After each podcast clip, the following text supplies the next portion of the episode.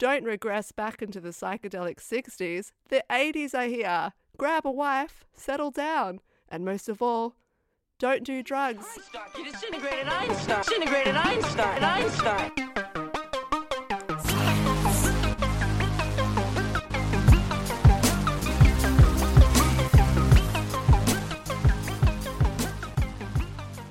Welcome to Science at the Movies, a podcast that talks about the role of science in some of our best loved and most hated movies. I'm Abby. I'm Frida, and this week's movie takes us further back in time to Altered States. That's so true.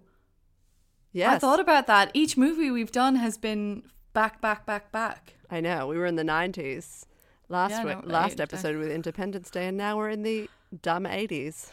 Oh my god, does that mean I have to go to the 70s next time? No, I'm not. I'm going to tell you right now, I'm not. We're actually devolving, which is a big theme Oh. of this week's episode. Isn't that right? Oh, sweet, sweet, sweet. I know. Oh my See I just Can I tell you? Yeah. Do you, do you want to know? Do you want to know what I said when I finished watching this movie? Yeah. And my very first, um, I, I was sat down, sat on the bed watching it, and the credits rolled, and I literally just sat there and out loud just went, "Sweet mother of fucking Jesus." I thought it was going to be something like, Frida, I hate you. because I was sort of waiting for you to watch it and send me some angry text message. And so when you said on whenever it was, I haven't watched it yet, I'm watching it tomorrow, I was like, okay, great. Speak to you after. And then, like, as soon as I watched it, there were, you're right, there were so many things I wanted to send you. And I was just like, just wait, just wait until we record. So I haven't said anything to you about it yet. That's the only thing I've told you. Sweet mother of fucking Jesus. That's the sound of me rubbing my hands together. Before we get into it, ready. Yeah, Um, yeah, actually, Before yeah. we get into it, I just want to actually read the five star review. Hello. On that was Oh, left for us on Apple Podcasts by Astro Bick. It's called Looking Forward to More. Sounds good, interesting, and easy to listen to. Sorry.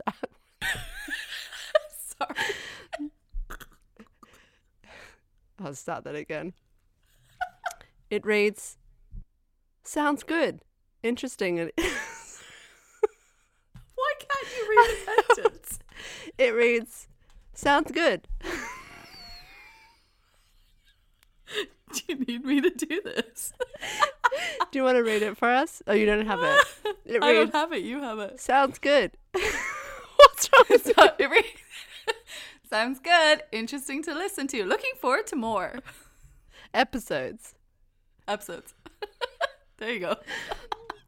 Sounds What good. happened to you? Interesting and easy to listen to. Looking forward to more episodes.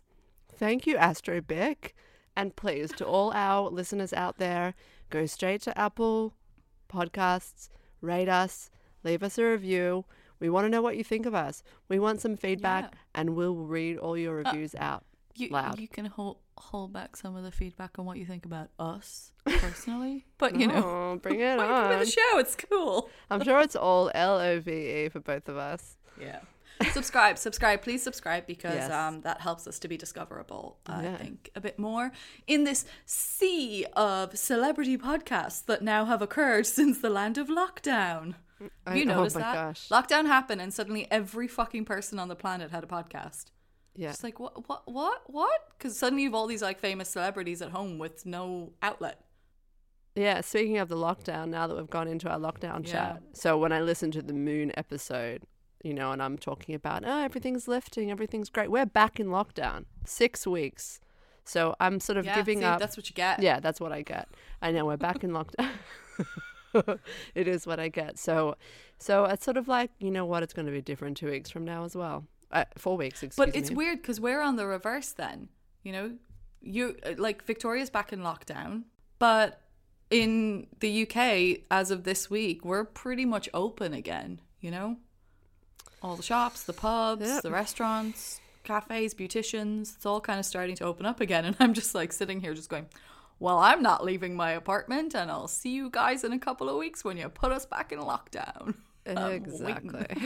so let's just, I mean, accept the fact that by the time this comes out, It'll be in four weeks from now. It'll be a totally different situation, and we accept that. But you know what? Yeah. It's okay. We're here to talk about movies. Yeah, exactly. So speaking of movies, I'm just not even going to ask you how you are this week. how are you? Speaking of movies, how am I? Um, Yeah. you know, it's been getting back in lockdown has been super rough, um, Mm. and I've also hurt my hip. I've hurt my Oh, hip oh, hello. yeah, from all the yoga at home that I've been doing. No. and then I injured myself, and so now I can't really move. So it's it's hard, sort of staying indoors, not being able to exercise because I'm eating a lot, um, and I'm not really seeing a lot of sunlight because it's raining outside, and it's kind of a little bit rough. Poor me. But on the other hand, um, nope, no bright side. Okay, cool. I'm gonna bake a chocolate cake today. That's my bright side. I- I've oh. kind of accepted it now. I'm like, okay, my clothes don't fit me. I've got some stretchy pants, and that's fine. And I'll just keep wearing my stretchy pants, and yeah, I'll just make myself a big ass chocolate cake. Now we're fuffing. Fuffing. New word. we're fuffing. Word of the day. Fuffing. Bring us so into the let's movie, fuff on into some movies. Heavy. So, you had the movie choice this week. You picked the 1980s cult classic, Altered States. I, as seems to be a theme with us, had not seen this movie before and have now had my very first watch of it. So, why don't you first tell us all about this movie? Um, give us the summary that I probably should have read before I watched this movie. 1980s, not 1980s, 1980. Oh, oh, 1980 film, Altered State. burgeoning era. Yeah, directed by Ken Russell, and uh, the screenplay was by Paddy Chayefsky, who he was a very uh, well acclaimed uh, screenwriter, and then he took a break to write the novel Altered States before then adapting it to a screenplay. Altered States. So William Hurt. In get your head around this. This is William Hurt's first movie. He went oh. on to become a huge star. This was his first movie. This wasn't a weird movie he did in the middle of his career. This was his first, this was his debut. William Hurt plays Edward Jessup, a psychopathologist who is researching schizophrenia, in particular, religious delusions that are sometimes experienced by people who suffer from this. At an academic mixer, he appears in a doorway, a saintly vision to anthropology PhD candidate Emily, and he tells her that he's researching altered states, states that are other than the normal waking state, and wonders if schizophrenic patients are simply experiencing an altered state. He's, ki- he's clearly crazy, we are yelling at the screen. Stay away from him. But Emily insists on marrying him anyway. Cut to a few years later, and we see her peering out of the window from up from the upper levels of an apartment building, a damsel in distress. Now, the motivation behind his, the motivation behind his work harkens back to the loss of his religious faith that occurred around the agonizing death of his father. The loss of the father, you see. He claims to have experienced religious visions as a child, and a lot of the work he does to induce altered states, using sensory deprivation chambers and later psychedelic drugs, are all done in the service of trying to induce religious visions, or visions of some final truth through science. He says early in the movie, although it's very hard to catch because they're all screaming over each other, that mankind, but he means himself, has done away with the idea of a God, the Father, right? The loss of the Father, and must journey to the center of themselves to find the truth. He says, in a drunken exposition, that cells have memory. Do they? That maybe we have some shared memory of our primordial origins, and by getting high enough, we can remember them.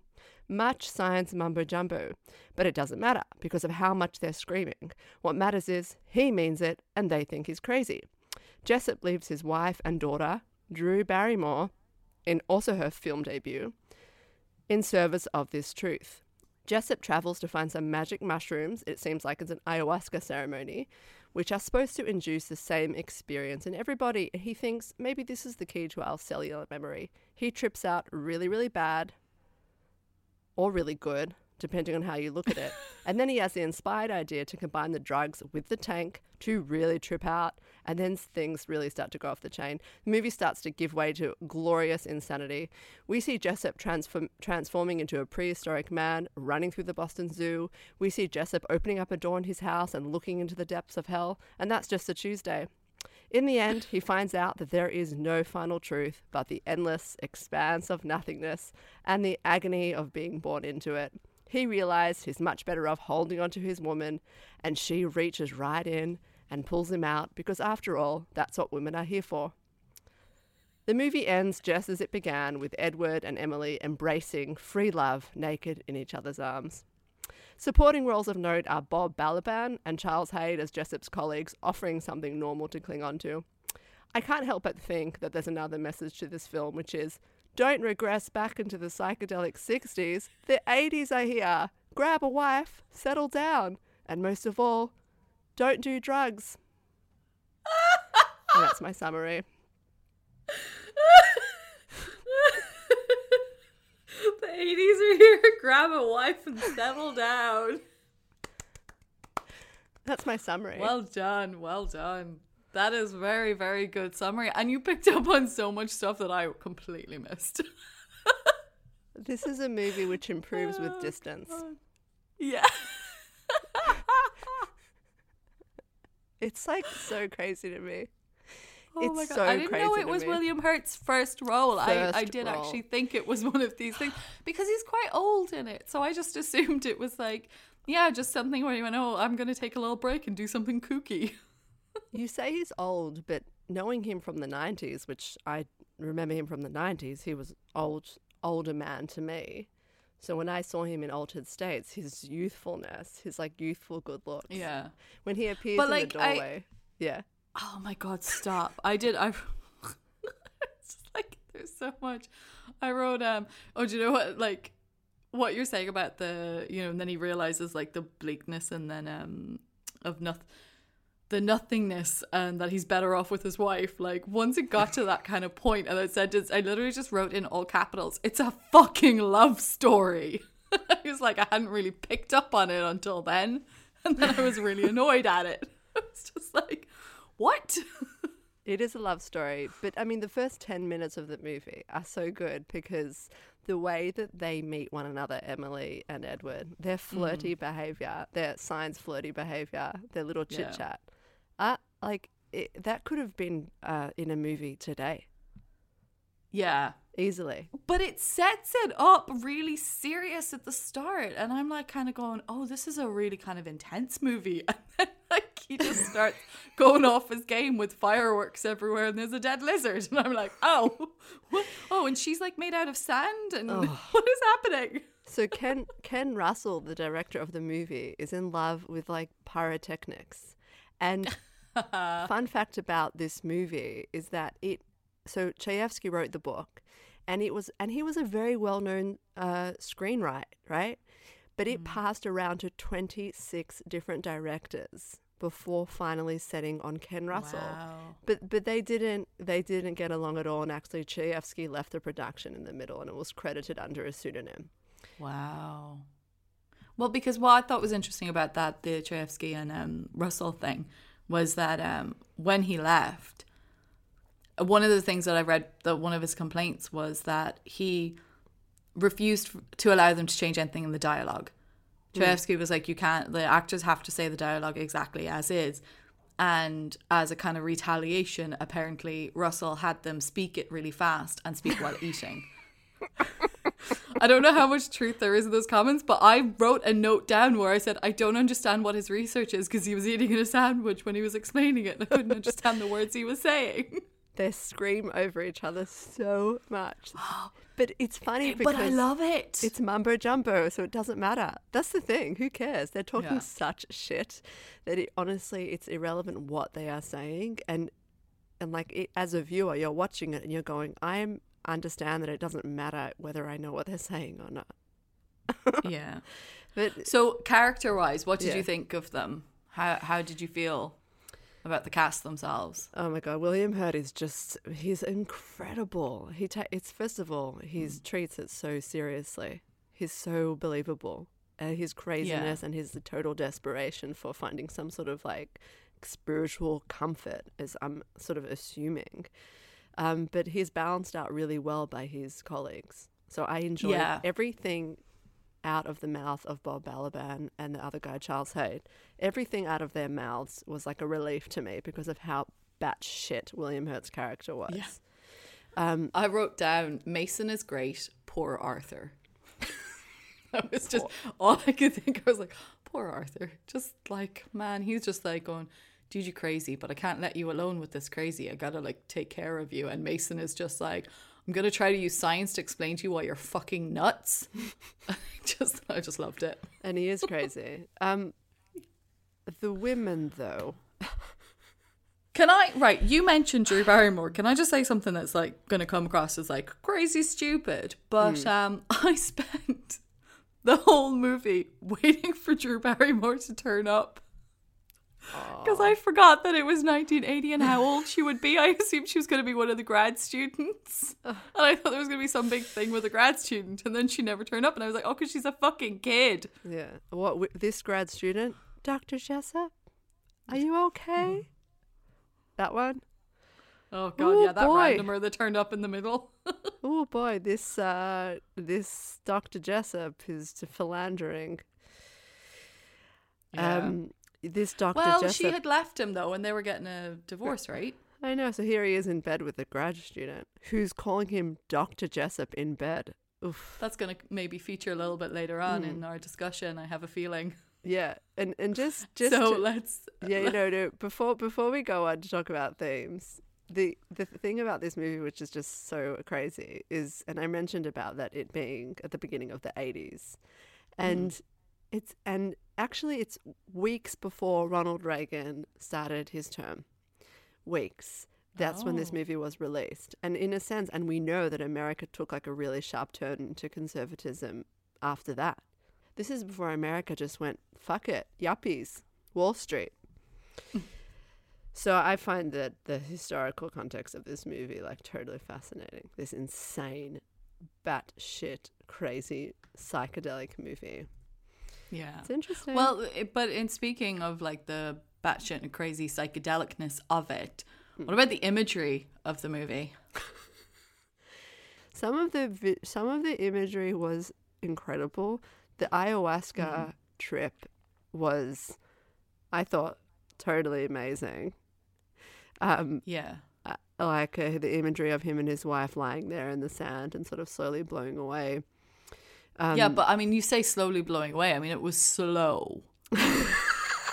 they were there for ages while she was there naked, where I assumed she was the lizard, then becomes her, and then she was going to become the lizard. But then it took a long time for her to become sand, and then they were sand for a really long time before they blew away. And I was just sitting there, just going, "We all know what's going to happen here, so why am I waiting for this? Come on, man." Yeah, and there's like probably four massive hallucination sequences, and it's it is kind of like, okay, it's on, it's enough already. We get it. Yeah. yeah, we, we see the point. And the but last, that's the thing. Yeah. I guess it's the like the forcing forcing driving home a point kind of thing. Like feeling like you need to like we just want you to be absolutely sure or we want to be absolutely sure that you know that this is a big ass hallucination moment. So actually what I what I would like to just just before we move into the themes is um I just said the movie's got some great fucking lines in it. Right. So like what that thing I remember having that moment where you say when she's looking out the window of the apartment, the damsel in distress, Oh, we've had a time jump. And I was like, is this a time jump? Are they those do the kids belong to them? Are they That's somebody right. else's kids? But thankfully, there was random lady in the kitchen continuously shouting, I can't believe it's been seven years. Oh my God, it's been seven years. I can't believe, can you believe it's been seven years? And I was just like, oh, cool. It's been seven years. Thanks for that. thank you. good good placement of information. I enjoyed it. But um, can I? I've I've got a couple of favorite lines. Yeah. Can I, okay, I'm just, I'm just going to tell you the first one. Yeah. she's talk when they're talking about having sex, and she's explaining what it's like. She she says, "It's like being harpooned by some raging monk in the act of reaching God." I was like, oh, that's fucking brilliant. Oh my god. I Oh, there's so oh, and- much I want to say about that. And, then wait, can I give you the next one? Yeah. Next favorite line. when he's ta- when he's talking. So my next favorite favorite line is when he's talking about one of his hallucinations. I obviously regressed into some quasi simian creature. oh, you obviously regressed. Oh, okay. Obviously. Like I knew that I would. And then I love this is what the the next two are my last two then are just Mason because it's just me just saying I just fucking love Mason. There's when he brings these scans to the radiologist and um, the radiologist is like looks to me like the architecture is a bit abnormal Mason. Somewhat. This guy's a fucking gorilla. it's like fucking great. And then his last one is like, "You come out of that tank looking like an ape. I'm gonna go over the road and commit myself." Yeah, he was amazing. Um, fucking loved him. where Oh. I wish, I wish there was more ambiguity about whether the transformations were real or not. Um, yeah. but there wasn't quite enough ambiguity for me, so it, it, it's just a little too crazy. Because I did wonder. Yeah. I was like, oh, is it him hallucinating? And then I was like, but then why are they running around saying that there's a creature in the basement? So they've all seen yeah. the creature. So Well, he- anyway, he, could um, have been walking in a way that made them think it. But yeah, sure, exactly. I like there- suppose, there yeah. wasn't quite enough ambiguity. Like he did devolve into a Yeah. prehistoric man. Okay, God, okay, you Um, guys, totally. That that makes sense. totally. Um, okay, so in like lack of ambiguity, as you're saying, the movie is dealing with a man searching for God through altered states of consciousness. Uh, but the movie's intended themes aside, we all know each movie will harp on some trope eventually. So, what was? Let's move into our first segment, which is our trope of the week. Frida, what was your trope of the week? My trope of the week was male genius with long suffering wife. That was my trope because that's what we were looking at here. And that is a thing that we see consistently repeated in movies. Man genius, dedicated and suffering wife. Like that was pretty much what I picked up from this one. That was my exact one too. Oh my god, Abby. This is the first time we've snapped on trope. Hell yeah. That's like yeah, Yeah. it's like from the A Beautiful Mind and probably a million other examples or this whole yeah this whole fucking idea of like oh i'm so overly focused on my career and you know i can't possibly be in a loving and committed relationship if i want to progress in my career because it's too much of a distraction all this happiness and joy that i have in my home. So i'm just going to go off and leave it all behind and fuck some grad students and be a brilliant scientist. But then of course he has to have some moment of reality. And this whole thing that he's searching for the whole time is like oh no it's bleak and it's not like it's not what I hoped it was going to be. This spark that I've been searching for in my science career is not true, and actually it's here in my wife all along. So now I will return to her. And she's just like, Yes, come back. Yeah. That, that, that's the thing which which annoyed me the most was her total willingness to just sit and take it. Yeah. but this is like a thing with like genius men. Um, definitely a thing I'm over. Yeah. I'm sure I'm sure I'm sure we'll come across it again in the future. so, considering we had the same trope, we um, can leave that there and we can move into our next segment, which is science as a theme, science and scientists as a theme. So, starting with the environment of the science, you know, the whole land of academia, how did you feel how they represented it and presented it to us? There was a bit at the beginning of the movie which I like when he talks about, you know, what are they doing, sucking up to whoever's going to put them on tenure, publishing two papers a year. Um, this sort of di- dissatisfaction that he had with the academic life, and him not really feeling as though he was doing anything or fulfilling any particular purpose. And I like that.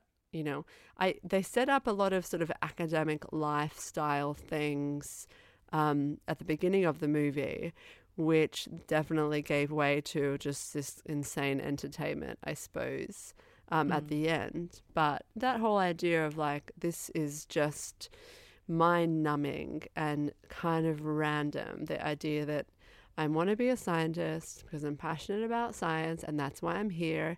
But what seems to be happening is a pressure to publish every single year and having to like play a lot of politics with the people around me. And that can Mm. lead to like a certain dissatisfaction for sure. So I felt like Yeah. that was all right. Did you did you sort of um did you relate to that at all?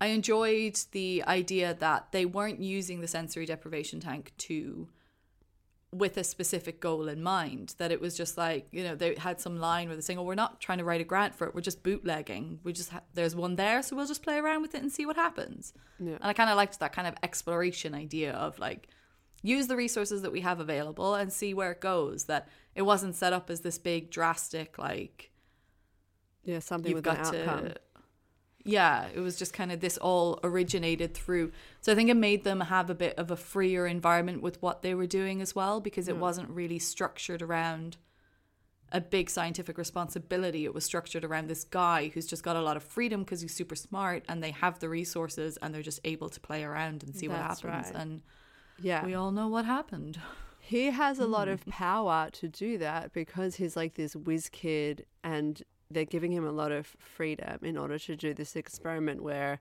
we just want to see what happens. But yeah, I suppose as you're saying, like you know, he is this whiz kid scientist, and like we've talked about him as as a character, and you know, he is a he's a solid science character. I think. Definitely. Um, yeah, were you like with all of them? Were you? How did you feel about the? I mean, we're, we've got four. You know, we've got Arthur Mason, and then our two mains. Um, yeah, Emily and, and Edward. yeah. And actually, speaking of which, like I also want to talk about like academic coupling as well, because um, Arthur, he's got his wife is not an academic. It doesn't seem she's taking care of the kids, so so he, if he's able to, has to move to Harvard for a job, then she comes along and takes care of the family, which is like what does happen with a lot of couples. Um, people that have to move to uh, another country or another town for a post, which is like totally normal, and they bring their family with them. And often, you know, most often it's a man, and so you have the wife that's sort of sticking by and, and finding the new school for the kids and finding the new home and, and working all that stuff out.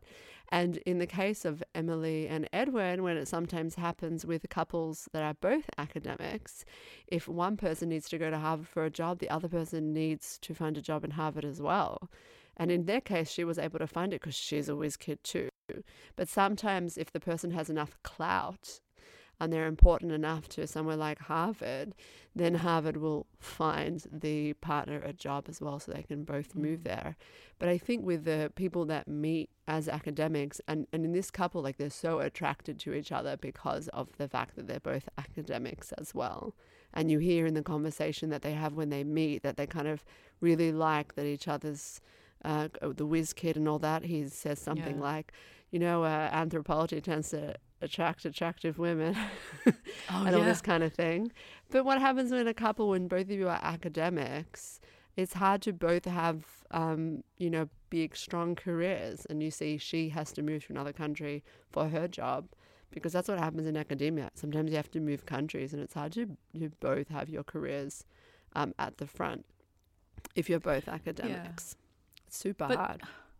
Can we talk for one second though about her actual role? Because I I was like, there, there's laying out a whiz kid, and then there's laying out something like, how fucking realistic is this? I know it was the 80s or like the 60s, 70s, whatever. So maybe it was more realistic in the 80s or in that time. I keep saying the 80s. Maybe it was more realistic in the 60s and 70s. But can we just for a second, in reality, talk about this whole fucking timeline situation? Again, Okay, go. when he meets her, she is a 24 year old PhD student. Then we cut to the scene. It's the scene she ends up proposing in. She walks in the door and she says, It's all settled. I'm going to be doing my postdoc work in Nairobi in July and August, and by September, I'll be teaching at Harvard. And he's already being moved to Harvard. So she's kind of like, Well, we're both going to be at Harvard, so we should stay together. So I'm watching this and I'm like, Okay, cool. I wonder how much time has passed. She was a PhD student when she met him, so surely she's a couple of years into a postdoc now. They must have been together for ages. And then next thing she says something like, You're the man who's been sleeping in my bed the past two months. And I'm like, Excuse me? Are we using months on like some tripped out timescale to represent years or something here? That you've got a 24 year old who is graduating from their PhD, they're doing a two month postdoc, and then teaching at Harvard. What? Whatever. Where's my two month postdoc? Yeah. Whatever. Yeah, I don't. I mean, her character was pretty much like she's a whiz kid, she's an academic, and then we see like nothing else from her apart from her getting off the plane in Yeah. safari gear. She's wearing like safari outfit at one point, so I guess she's from whatever she's doing. We hear very little about her, and this is definitely an issue with women in film from a certain period of time. Is that like we do not get their inner life whatsoever. Yeah. They're there only in service of the man. Heavily, she's there Oh, in service of him. very much in service of him. Yeah. Yeah. And it's sort of like, and he's nuts, and his behavior is like not really excusable. And, and it was definitely an affront to watch her just be like there, no matter what. Yeah. It's like not romantic at all to me, to be honest. And it's, No. uh, I mean, if you're if you're a young a young girl watching those things and you're getting these like really crazy ideas about like what it means to be a partner, it means p- picking them and then just standing by them, no matter what. Yeah. She just is like, "I've picked you," and he's like, "Jesus, okay." and then He's like, oh, well, we may as well get married. I'll never find anyone as good as you. And it's like, that's a great reason to want to marry her. But okay. You wait, wait, wait, one second, one second. You know what? And he says this that she grounds him. This is also a whole lot of bullshit as well. It's not that I love you. It's not that um, you're the one. It's that I need you to ground me. That's what he says. Yeah. Like, I'm just this crazy genius that without you, I would float away. You ground me. This is not romance. That is not romance. That is saying you are here in your needs and desires don't matter. Your career, your future. Yeah, your responsibility is to fix me. That's right. And and that's that was his expression ultimately was that I'm going to drift off and find there's only more truth to learn and it's it, it's the universe is infinite and truth is therefore infinite and I'm going to drift off and I need you cuz you ground me and this is supposed to translate to romance somehow. I think this is a very dangerous idea which basically says that in this couple I'm more important than you. But I would argue I would argue he does the same in his friendships. I'm the genius. that he and- treats them in the same way. Yeah. That like they are there to ground and support him as well. Yeah. That he is just has this carte blanche freedom to mm. be the crazy scientist, to be the crazy genius, to just go off out and do all of these things and he'll be okay because Arthur's going to watch over him while it's happening. She's going to ground him and Mason's going to check his sanity, you know? That's right. That's right. And it doesn't work that way, honey. It really doesn't. Yeah, and do you know what I loved? I, this actually leads right into one of my favorite scenes. Mm-hmm. The moment when he gets the X-rays, and he's laughing hysterically because he's like, and we'll get to it in a bit, but you know he's regressed, um, and he's like, oh my god, you know, and he like he couldn't speak for ages, and he had to write it down. He's like X-rays and get these Yeah. tests done, and my favorite scene is that moment when they're in the corridor and Mason grabs the x rays from Arthur and he just starts this tirade at the beginning. And it's just like, I'm going to show these to someone who can read them right because you're reading them wrong.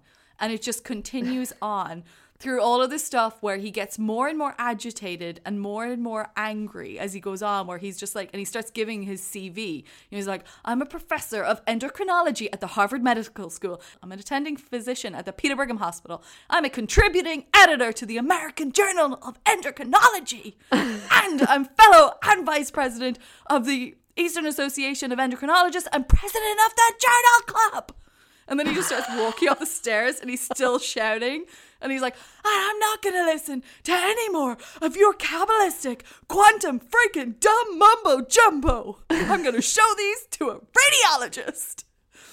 it's just the best scene because, like, it's just him just like going, You're fucking crazy. I'm going to tell you why you're crazy. I'm going to tell you why I'm educated and experienced enough to tell you that you're fucking crazy, but also just to really drive the point home, I'm gonna go to a radiologist to make sure they can also tell you that you're fucking crazy.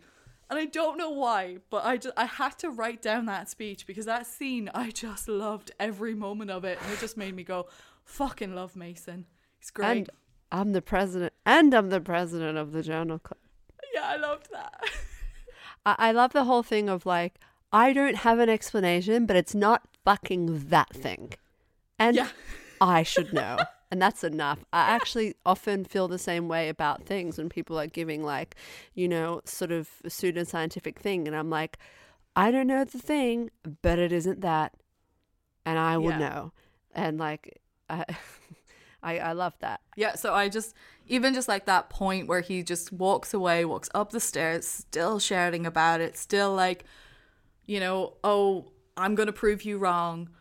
So he goes off, heads to the radiologist in order to get the reality of what the situation is and what's happening. And this is where we start to come into a little bit of, oh, here comes the science. So, leading us into our next segment, here comes the science bit. Frida, science o'clock. Science o'clock. What happened? There is uh, what happened. Well, they, they say he's regressing and he looks like a gorilla, but there is a something that Mason says in that whole scene where they're pulling him out of the tank and he's covered in blood and they're over the trying to um, get him to radiology and they start talking about that he's having a seizure. It's a seizure, and that's why he's bleeding everywhere. He's had a seizure, has bitten his tongue, and then he says, it's a seizure. It's a TIA, a transient ischemic attack. And I was like, those aren't interchangeable terms. A transient ischemic attack is a stroke, a little stroke. A seizure is a different thing. They're not interchangeable.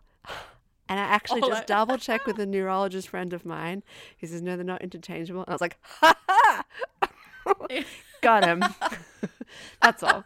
That's a teeny cry. But in terms of the science in this movie, there's so many things. Like, firstly, the idea of um, cellular memory.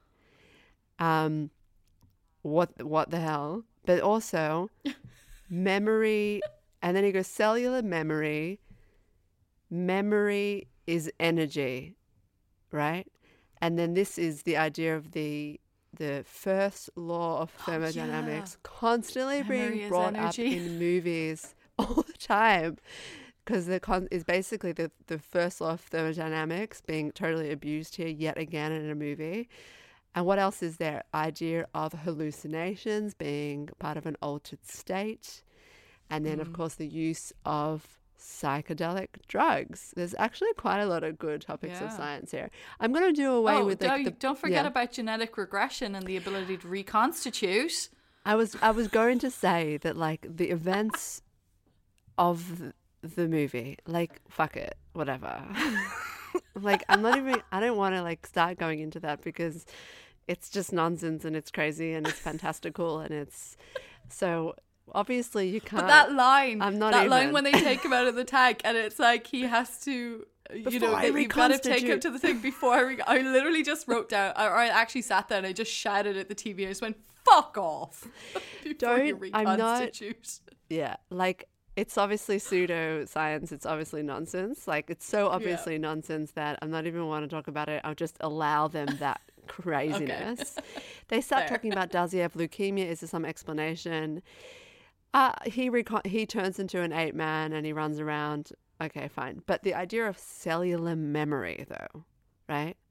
That our cells have memory and we can maybe remember our origins the first man or the first origins of man the primordial existence of of all life on earth that our cells have memory cell i have a bit on cellular memory Okay, ready? Go ahead. Yeah, oh, I'm ready. okay it's the notion Educate me. i'm going to educate oh yeah i'm going to gwyneth paltrow you Ooh, Cellular hello. memory. Okay, it's the notion that the human body cells contains clues to our personality, our tastes, histories, independent of like genetic code or brain cells. Uh, okay. And this actually accounts for the reason why people would, for example, eat various animal organs that would be associated with different things like sexual prowess. Like, for example, the horn of a rhinoceros. This is actually responsible. This sort of thinking is responsible for the for the um, total overhunting of the rhinoceros because people feel like if they eat the horn of the rhinoceros, then it will give them sexual prowess. This is actually based the, based on the idea of cellular memory. What? Yes, some people even today think that eating brains will make them smarter. Okay, uh, and yeah, Wow. and there's another thing that this is linked to cellular memory. The idea that non brain tissues can have memories is believed by someone who received an organ transplant and then like they feel like they've taken on some of the characteristics of the person they got the organ from. So a lot of oh, people yeah. think that, oh, I got an organ transplant and suddenly I liked the taste of beer. And the person I got the organ from was an 18 year old male. Oh my God, cell memory. L. Ron Hubbard, you know L. Ron Hubbard? Of course. He speculated in overlord. di- Joking. He's a what? My overlord. Joking. Your overlord. L. Ron Hubbard speculated in Dianetics that cellular memory might explain how engrams work. so, engrams. This is like Uh. the. This is what the Scientologists use to like get information from your past about like what's blocking you. You know, um, there's something in there. I can feel something. So this is like the kind of pseudo science that this movie is linked to. Oh my god. There's this guy, Douglas, Douglas Vincent. He wrote a book called Transplant Nation, and he suggests that atypical newfound memories, thoughts, emotions, or preferences after an organ transplant are more suggestive of the immunosuppressant drugs and the stress of oh. surgery on perception than of legitimate memory transference. In other words, he says it's as imaginary as a bad trip on LSD or other psychotropic drugs. Direct Oh quote. my god. Direct quote. So, this movie should be ashamed of itself for using pseudoscience that is linked to the likes of L. Ron Hubbard. Don't mistake it. It's total, total nonsense. Total pseudoscience, I'm thrilled to say. Pseudoscience. Amazing. Do you, do you, uh, what's your feeling about pseudoscience? Do you, do you sort of, when people start talking about things like, you know, organ transplant and the, um, you know, the personality or any kind of other thing, does it make you angry or does it entertain you or how do you feel about it? It it really depends, I think. Like there's some some aspects definitely where like I think if people are using science for me, it angers me when people use something like pseudoscience to like use it as an agenda. You know, when it's like kind of political Yeah. or it becomes this thing where it's like, oh, well, this thing said like I don't know, I don't want to anger people, but um I don't know. How do you you know the. I know, I'm like, yeah. or like the whole I'm I'm saying this and I'm like, I don't know what your stance is on vaccinations. Um, well, I am a scientist. Yeah. So but it's just things like where you can create like there can be one paper written at one point where someone did this thing and then it just like it gets actually properly analyzed and you know we continue on in our scientific exploration and we learn a little bit later on oh well that experiment wasn't conducted very well or the results have been debunked or whatever. And then next thing people still use that and people still say oh well mm. science says this is true so we can push this agenda. And you're like no it doesn't say it's true. It's actually been proven that it's false. But people don't see that because Yeah. they don't see how we continue on with science. So pseudoscience in terms of like lols, I'm like, "Psh, yeah, awesome. This is hilarious. but then like when it when it's going to affect people's lives and and people's rights and people's ability to do things or make choices, and that's when it bugs me. I get Yeah. angry. I'm sorry. no, well, that was my question. Do you get angry? I guess I do then. That was a demonstration. Yes, you I, go. so I do. In Yeah, some contexts, I do get angry, and then in other contexts, I just think it's Yeah. fucking hilarious. like this movie. It's hard these days. I feel like it's getting worse as well. Like people like not um not trusting science or like wanting to listen to pseudoscience. I feel like some sometimes it gets it it gets worse. Um, And the other, so, and we can lead on to because I wanted to talk about the whole, so um, memory, um, cells have memory, debunked. And then he says memories are, is energy. And then he talks about that, mm, you know, you can't destroy or create energy. It has to be transferred, right? So then he's referring to our, you know, old friend, the first law of thermodynamics, which says like a a system has a constant energy. It can only be transferred to a different state. You can't create it. You can't destroy it. Fine. That's all Yeah. good. But then when people start using the word energy to talk about other things which aren't measurable energy and then using the first law of thermodynamics to justify some really wacky pseudoscience. yeah. And actually, that is what people use to talk about like there being a soul, right? The existence of Yeah. ghosts.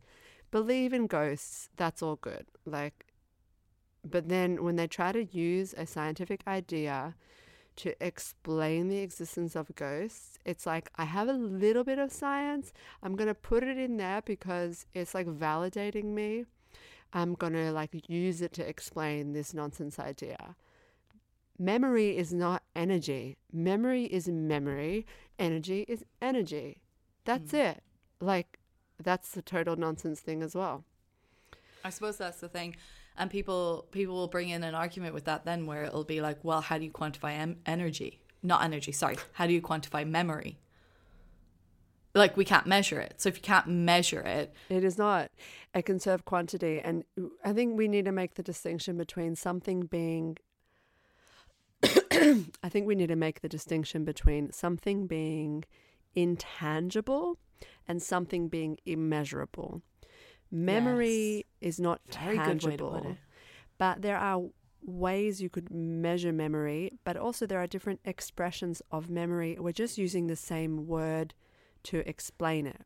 And the same thing with hmm. the word energy.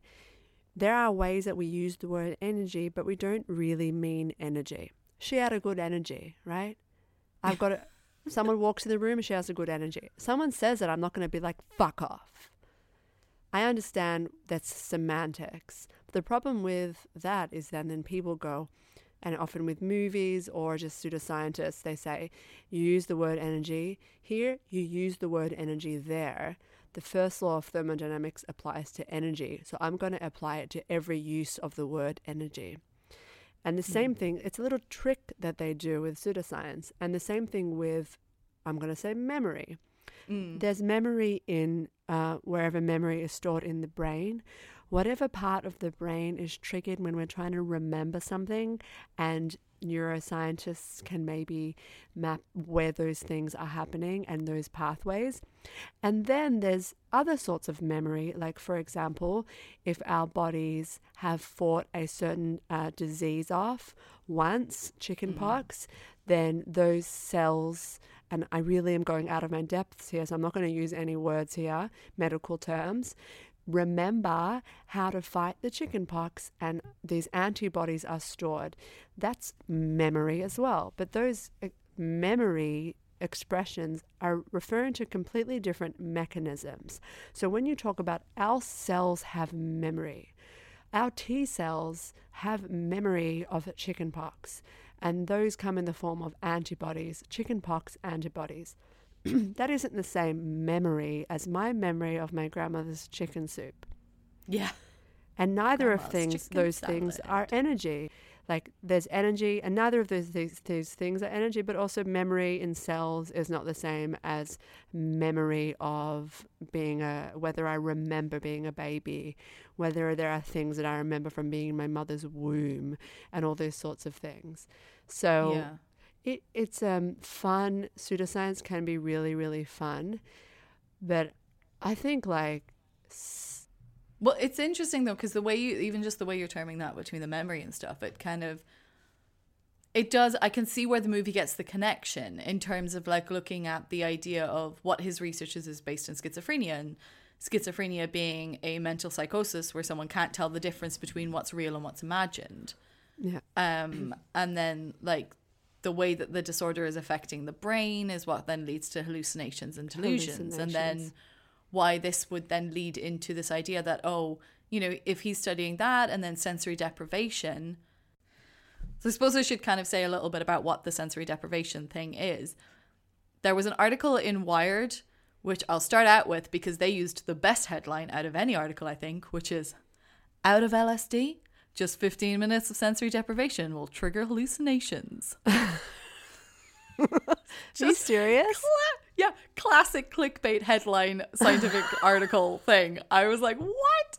But when you look at it, what they're actually talking about is a paper of a study that was done in um, at University College London in 2015, where they're talking about how the effects of sensory deprivation can induce um, psychotic-like experiences, and what they were doing. But they, I mean, they only looked at like what I think 19 patients or something, or people, uh, not patients, people.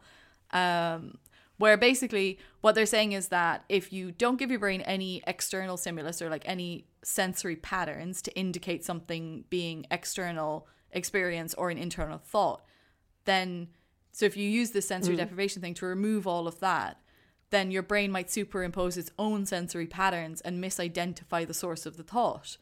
So not ah. recognize that it's coming from your brain itself and see it as an external hallucination.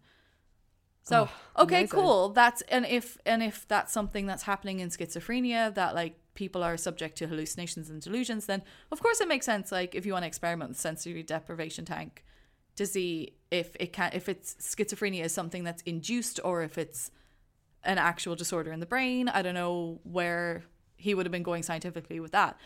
But then then suddenly it became this thing about how he thought he could hallucinate himself into an altered state of consciousness that would allow him to regress into his form before the universe existed.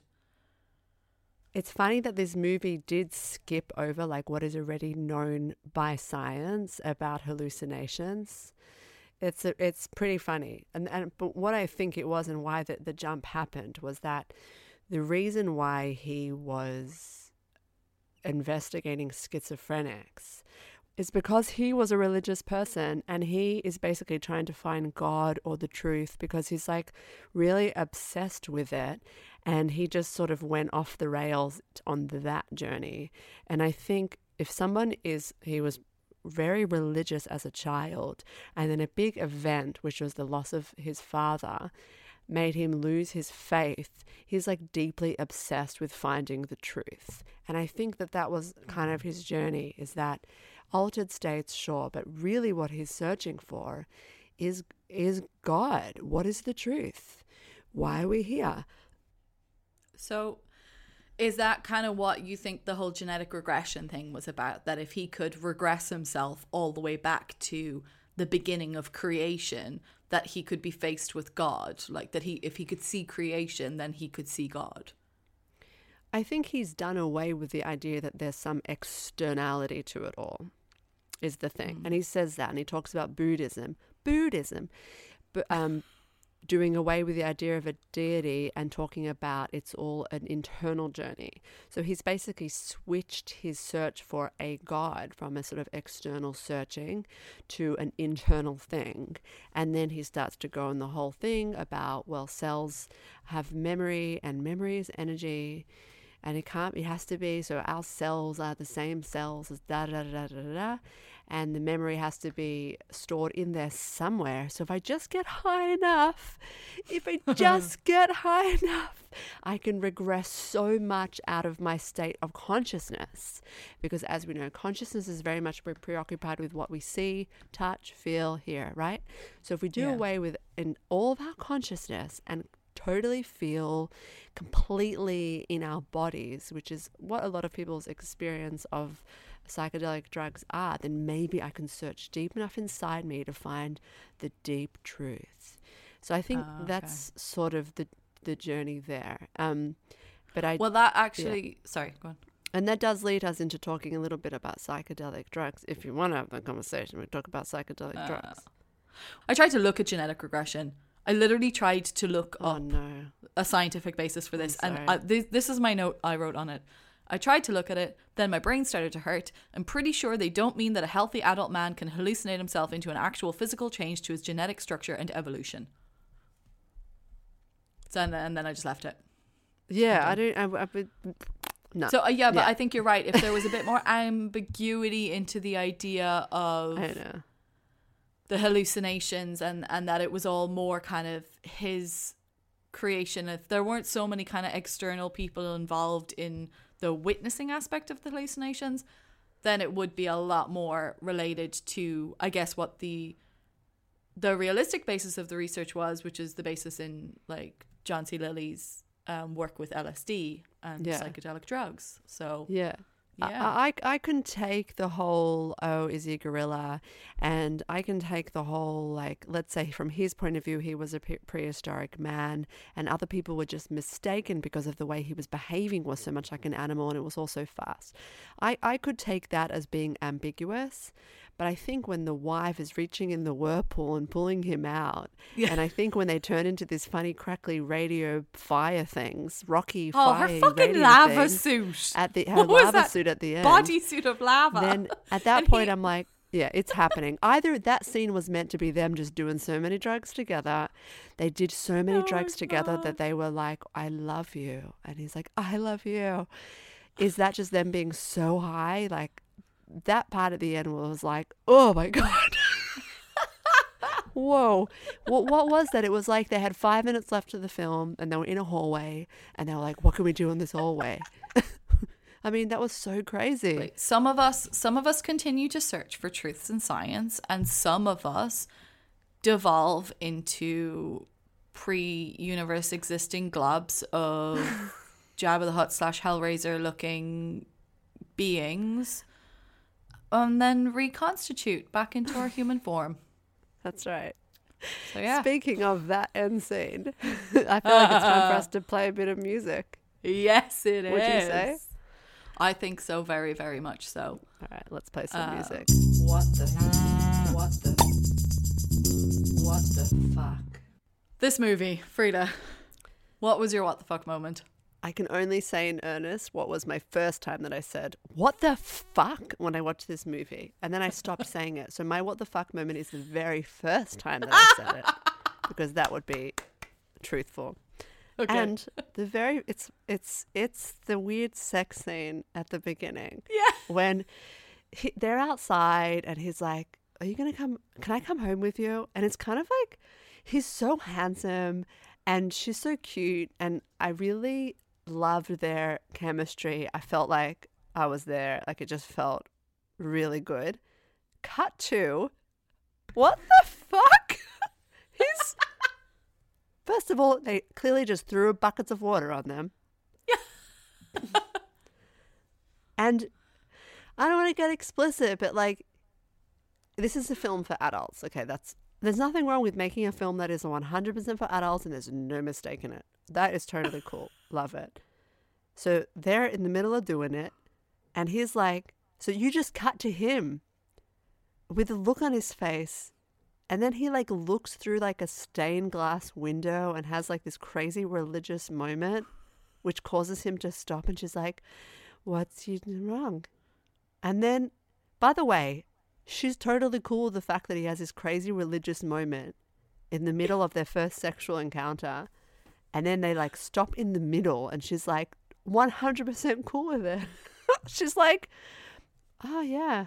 Another part of his amazing genius. This is just what it's like. You know what I mean?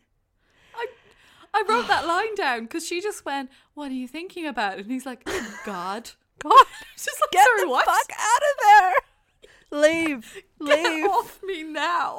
No. Oh my god.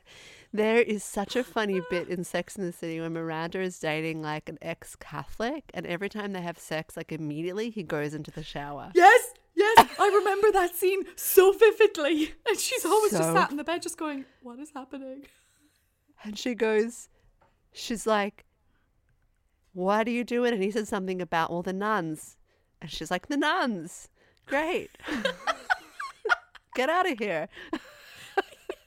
Run. Oh my Oh god. it's my so god, funny. it's so funny. I I just watched that thinking about Miranda being like, "Nope." that was my first moment that I said that, and then after that, I don't know if I like. I was just I, I was kind of I guess along for the ride ish. It was harsh though. What what was what was your moment singular? What the fuck moment of this movie?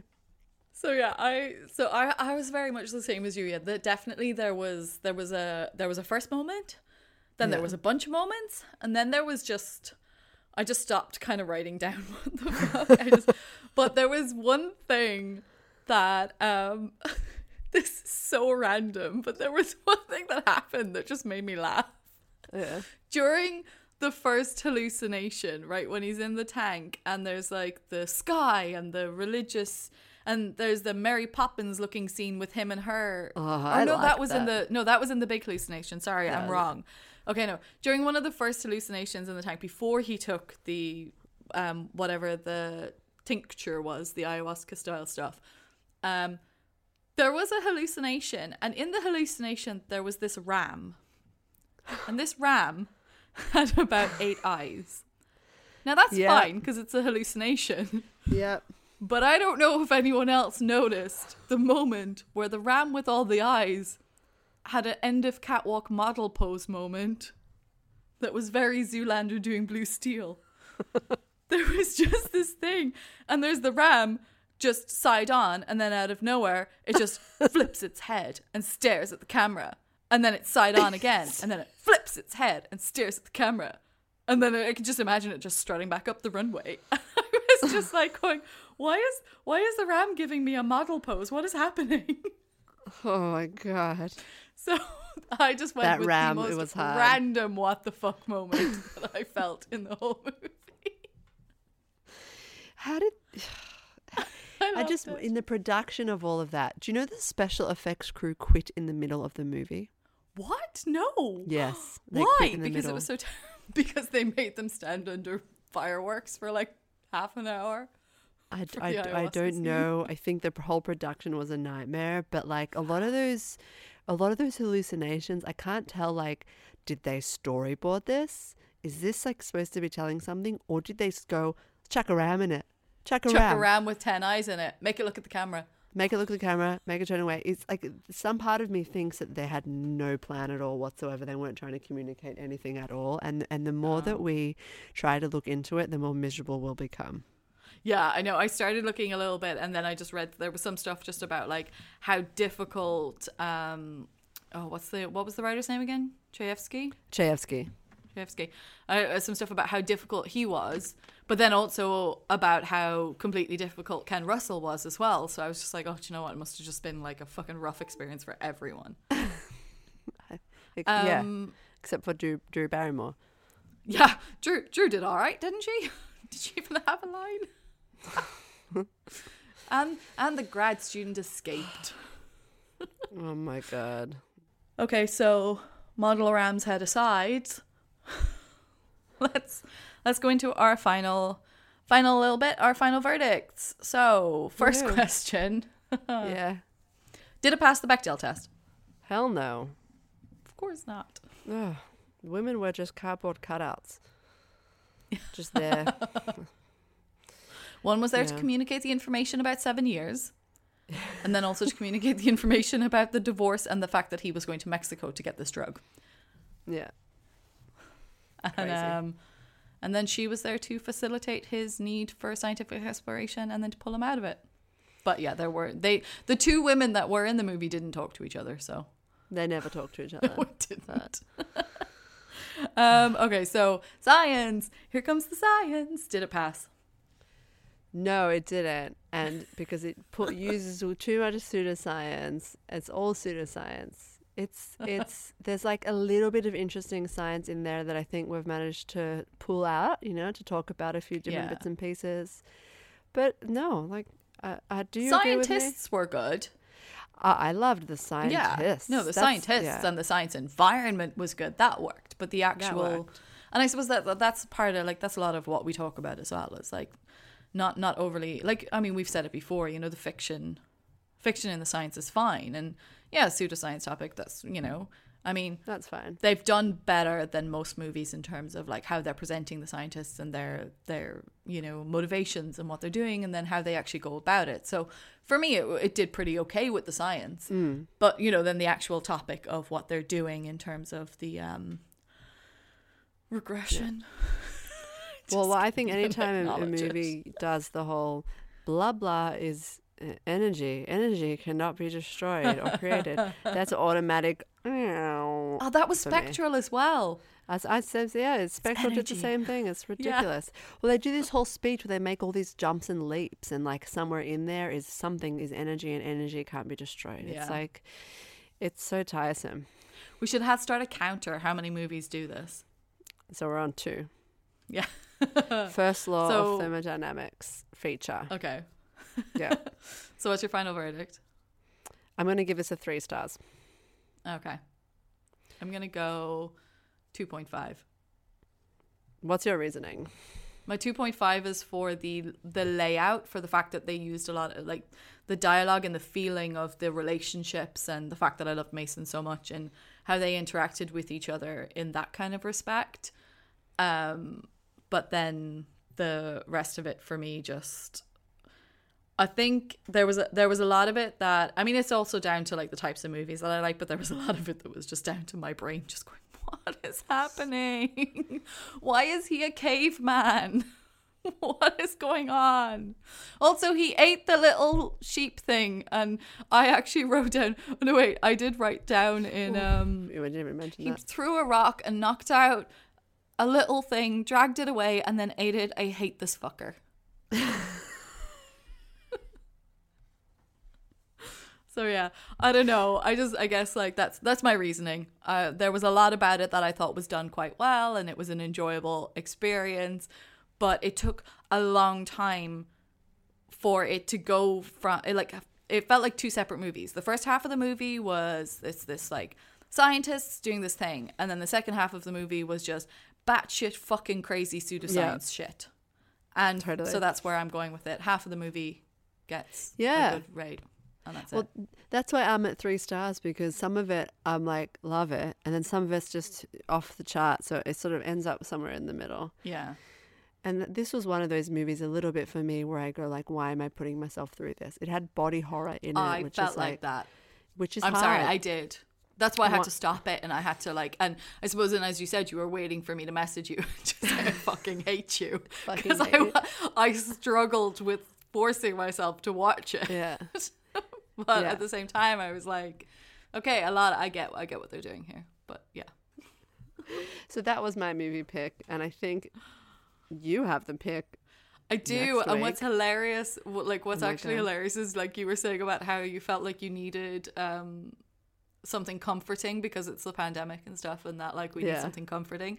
And I can tell you right now, I'm not going to comfort you. I'm sorry. Oh, dang it! All right, so lay it on me. My choice, I have gone with um so well I, I feel like you'll be happy though. So I'm gonna keep us on a British filmmaker's path. We're going to have our first experience of Danny Boyle. Uh return to a bit of an Alex Garland written script. So I am going with the movie Sunshine. Oh my god! Yes. Ah. I know the soundtrack to that movie. I It's literally knew amazing. you would be I knew the soundtrack would come up for you for that. And it has Cillian Cillian, Cillian Murphy. Murphy. It's great cast. Benedict Wong is back. Return of Benedict Wong. Cillian Murphy is got the scary, beautiful face. Oh, those eyes are insane. I love the scary, beautiful face that he's got. Um, oh my god, I've never seen Sunshine Abbey, but I You've never know seen it. I've never seen it, but I know the soundtrack and I know it Okay. has Cillian Murphy. So I actually can't wait. I'm so excited. I excited. am very, I am very excited for you to watch it then. Yay! All right. Okay, well then that's our next one in two weeks. Oh, but you can. That's that's us in two weeks. But next week you'll be able to catch our mini episodes. Mini episode, yes. We just started last week. We're going to be continuing our 90s disaster film theme for that one. Yeah. So catch Yeah. us then. So yeah, so if you need a, if you need a little hit of us, short hit of us in between, then yeah, check it out. Um, so that's our episode for today. Thank you for listening.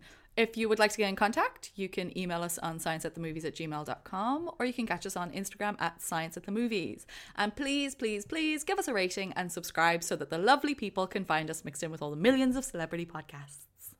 Thank you Yes. and good night Good night. or good day.